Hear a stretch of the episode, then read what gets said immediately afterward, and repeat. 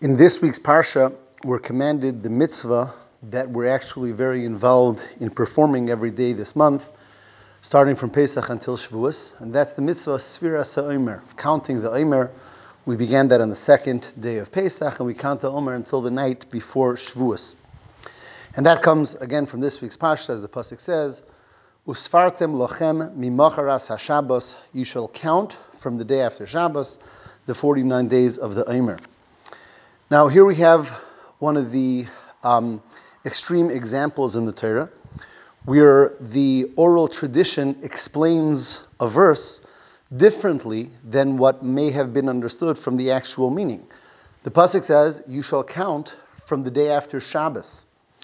Shabbos we always think of as Shabbos, the seventh day of the week. And here Chazal, our sages, tell us, again from that oral transmission all the way from Moshe Rabbeinu, that it doesn't mean from the day after Shabbos, it means from the day after the first day of Pesach. So the first day of Pesach, the Torah here is calling Shabbos, and therefore it says start counting from the day after Shabbos. That means the second day of Pesach. Now, you actually had, historically, there was a group of Jews that did not believe in the oral tradition. They were called the Tzedukim, or the Sadducees, and they had a number of famous arguments on the rabbis, and this was one of them. And they said, no, the Torah says the day after Shabbos, and therefore you should have to start counting the Omer from the first Sunday after the beginning of Pesach. So take, for example, this year Pesach, the first day was on a Thursday, they would count Omer starting from Sunday, which is 3 days in. Versus Chazal, again, our sages tell us that Shabbos here in the Torah means, the first day of Pesach, and that's why we start counting the second day of Pesach. And in the Gemara, there was a number of debates about this particular question, about the beginning of the counting of the Omer. Now, obviously, we go with the oral tradition. The question becomes, why did the Torah write it in this way? Why did Hashem write, count the day after Shabbos, and then we have to explain it doesn't mean regular Shabbos, it means the day after the first day of Pesach, and leaving room for this entire debate, why didn't it just say clearly? Or, what's the message that the Torah is imparting to us by telling us that the Omer starts the day after Shabbos? What's the idea behind this? So, the explanation given in Chassidus is the following, and that's through understanding first what's unique about this mitzvah of counting the Omer. And one of the unique parts of it is, we count it from the day after the first day of Pesach. On that day we brought a special korban. And that korban is called the korban ha-Omer, the korban, the sacrifice of the Omer, which was a barley sacrifice. Now, in the Beis Hamikdash, there were a number of flour-based sacrifices, but they were primarily all from wheat, from chitim. The minchas ha'Omer was an exception with one other, but we're focusing on the minchas ha'Omer, and that was that it was a barley sacrifice from Sa'irim. What's the deeper meaning of barley versus wheat? So the Gemara tells us that wheat was always considered meichel-odam, which means the staple of man. And barley was considered meichel behema, primarily that was an animal staple. So when we have a korban, most of the korbanos we bring with wheat, which is the staple of man, a meichel-odam. And yet this korban we bring with an animal staple. What's the message? And again, Chassidus explains that man, human versus animal, in each one of our own experiences is the godly and divine soul that we had, whether we have, versus the animalistic soul that we have.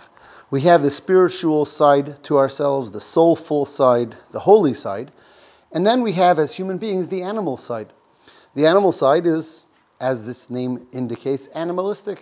All it's into is filling its desires and pleasuring itself, not bad per se, but not godly and not holy. Says Chassidus, the mitzvah of bringing the korban Omer, which starts this 49-day period of counting the Omer, is the mitzvah of working on refining the animal soul that we have, the animalistic side that we have, which is made up of primarily midos, emotions, animalistic emotions. The midos are primarily go by the number 7, and there's 49 days. Each week of the Omer, we are meant to concentrate on one of those midos, one of those emotions of the animal soul, and refine it, make it more refined, make it more in sync with the godliness that's within ourselves as well. And that's why this korban is brought from barley, the animal food, because this signifies the beginning of this avodah of Sfiras ha'Omer, counting the Omer, refining the animalistic side within ourselves.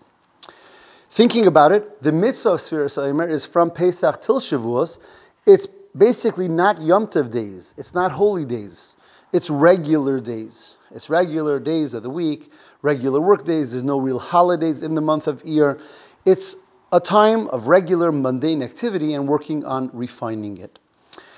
In a broader sense, what that means is there's two parts of who we are. There's the godly part, and that's one part of trying to be holier people by focusing in on the godliness that we have, and that's the godly things that we do, and the mitzvahs that we do, and the Torah that we learn, and the davening that we daven, and the special days of Shabbos and Yom Tov.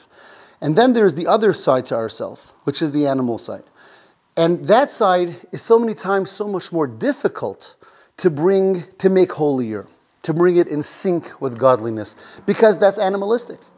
It's easy or easier to be holy and spiritual when dealing with the spiritual side of ourselves.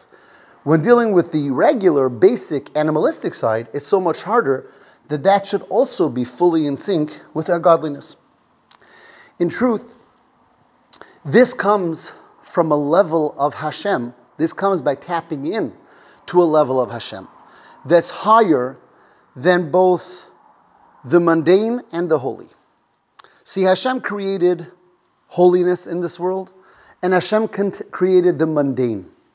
Hashem himself is the creator of holiness and of mundane. Hashem himself is not limited by being holy or mundane. Everything is ultimately part of Hashem's creation, and therefore part of Hashem's plan. So although in our life we feel like there's the holy part of our day and the unholy part, the holy pursuits and involvements and the mundane pursuits and involvements, when we tap in and we recognize that we connect to Hashem himself, that's above what's holy or what's mundane, then we're able to see to it that all of it is in perfect sync and all of it together is connected to Hashem. The holy and the unholy are both fully connected with the general divine mission and plan for Hashem and us of Hashem for us in this world, thereby making everything fully connected to Hashem. This then is the reason why it says that we start counting the Omer the day after Shabbos. Why the day after Shabbos? So the holy and mundane of our weekly cycle is the weekdays and Shabbos. There's 6 days of every week, and that's the days that we work, and that's the days that our involvements are primarily with the mundane. And Shabbos is our day of holiness. So really, our holy and unholy in our weekly cycle is the 6 days and Shabbos. Says the Torah, when it comes to Sfiras ha'Omer, you have to reach beyond Shabbos. You have to connect to a level that's beyond holiness. The level of Hashem himself, where holiness and mundane both are in sync, both fall into place together. And that's why the Torah here specifically says that this counting of the Omer, which is going to be counting to the animal sacrifice, dealing and trying to refine the animal side of who we are in preparation for Shavuos, the giving of the Torah, that comes from accessing and connecting to the level that's even beyond Shabbos. It's not weekday, it's not Shabbos, it's Hashem himself, who's above and beyond the holy and the unholy equally. And thereby, by connecting ourselves to that, we're able to create that our entire being, all parts of ourselves, even the animal soul, not only becomes in sync with godliness, but it shines in purity. As the Alter Rebbe told us, that the word Usfartem lochem, to count these 49 days, the word Sphira in Hebrew also means Sapir, something that shines. That are even our mundane and our basic animalistic emotions can shine with purity and holiness in becoming part of Hashem's complete plan for each and every one of us. Have a wonderful Shabbos.